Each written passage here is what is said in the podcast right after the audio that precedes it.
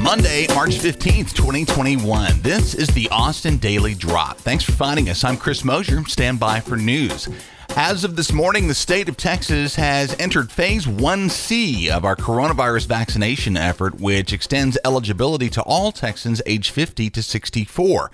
So at this point, everyone over 50 plus everyone over 16 with relevant health conditions, plus teachers, frontline workers, and people living in long term care facilities are eligible. KVUE quotes Imelda Garcia of the State Department of Healthcare Services and the expert vaccine allocation panel as noting a remarkable decrease in hospitalizations and deaths amongst older Texans since they began getting shots in mass numbers back in January. All this is good news, but there are a couple of hurdles.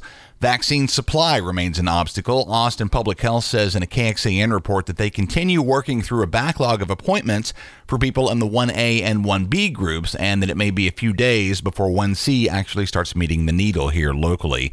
It's worth looking into available appointments in nearby, more rural counties where opportunities may be more plentiful at the moment.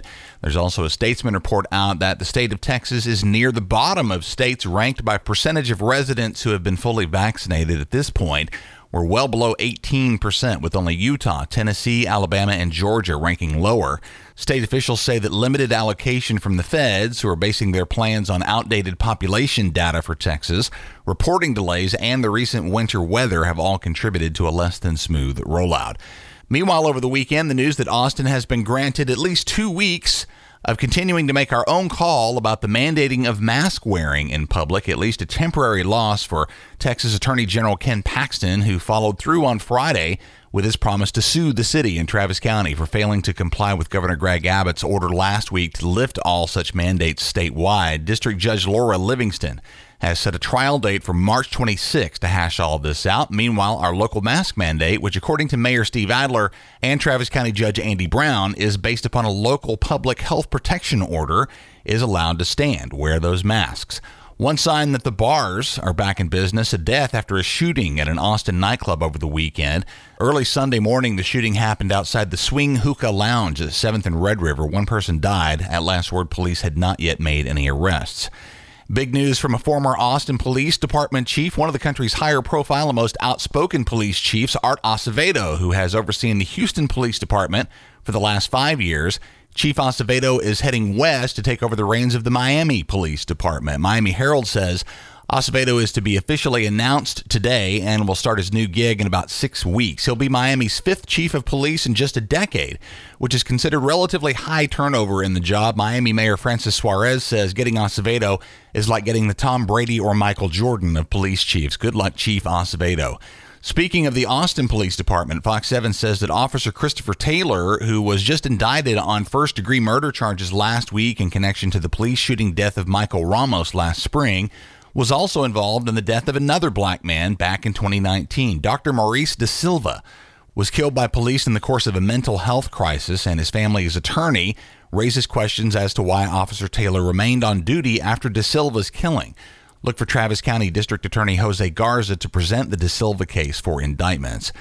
Grammy Awards last night saw a big win for one of Texas's favorite daughters, Houston's Beyonce, passed Alison Krauss to become the all time leader in Grammy wins by a female artist. She picked up four Grammys last night.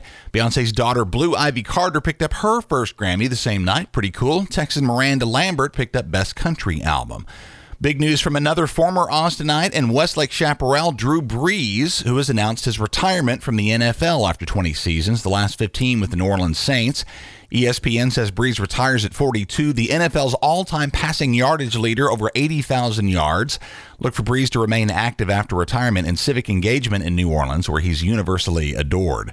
Texas Longhorns men's basketball ended up bringing home their first ever Big 12 championship over the weekend, though it'll always carry an asterisk as the team was spared facing Hoops powerhouse Kansas due to a COVID case on that team. Horns ended up beating Oklahoma State 91 to 86 Saturday night and only their second game of the tournament to win the title. KVUE says that with the win, the Horns enter the national championship tournament as a number three seed.